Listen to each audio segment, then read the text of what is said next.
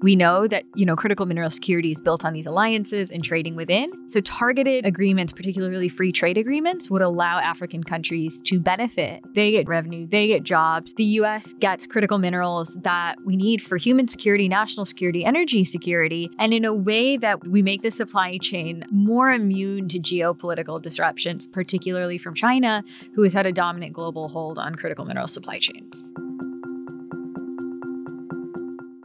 Hi, I'm Gracelin Baskaran. I'm the Research Director and Senior Fellow for the Energy Security and Climate Change Program, and I'm here to talk about my recent commentary Prospects for U.S. Minerals Engagement with Africa.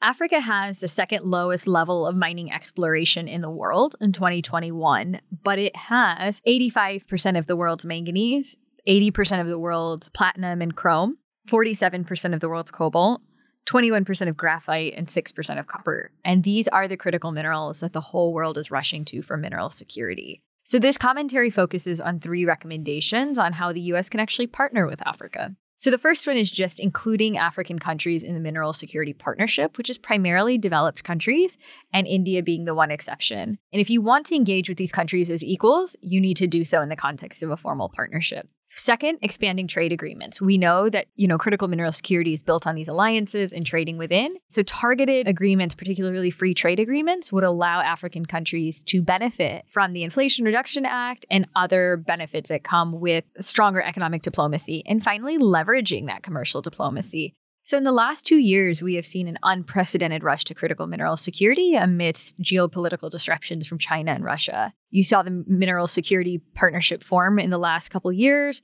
and the US is making such concerted efforts to strengthen critical mineral security. And Africa's kind of been in the periphery of that. But with its endowments, it has to be center stage. So, there's no better time to figure out how to strengthen the collaboration on critical minerals.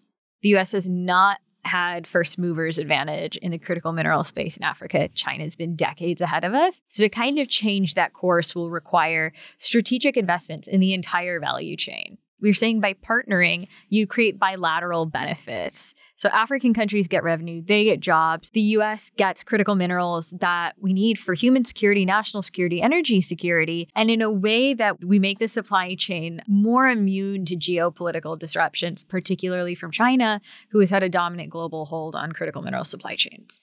I think one really important kind of concluding point is Africa is probably the last frontier of mining development. It is a very underexplored region, but if you think about the last 10 years, 40% of natural gas discoveries have been on the continent. So as we increase our exploration, we're finding a lot. Africa has 4% of the world's lithium supply right now. Within about five years, it's going to have 12% because these discoveries are opening up very quickly. So if we actually concentrate some exploration ventures, it's going to be amazing what we find. And we're going to see a larger and larger share of critical minerals on the continent. To read the full commentary, Prospects for U.S. Minerals Engagement with Africa, please visit csis.org.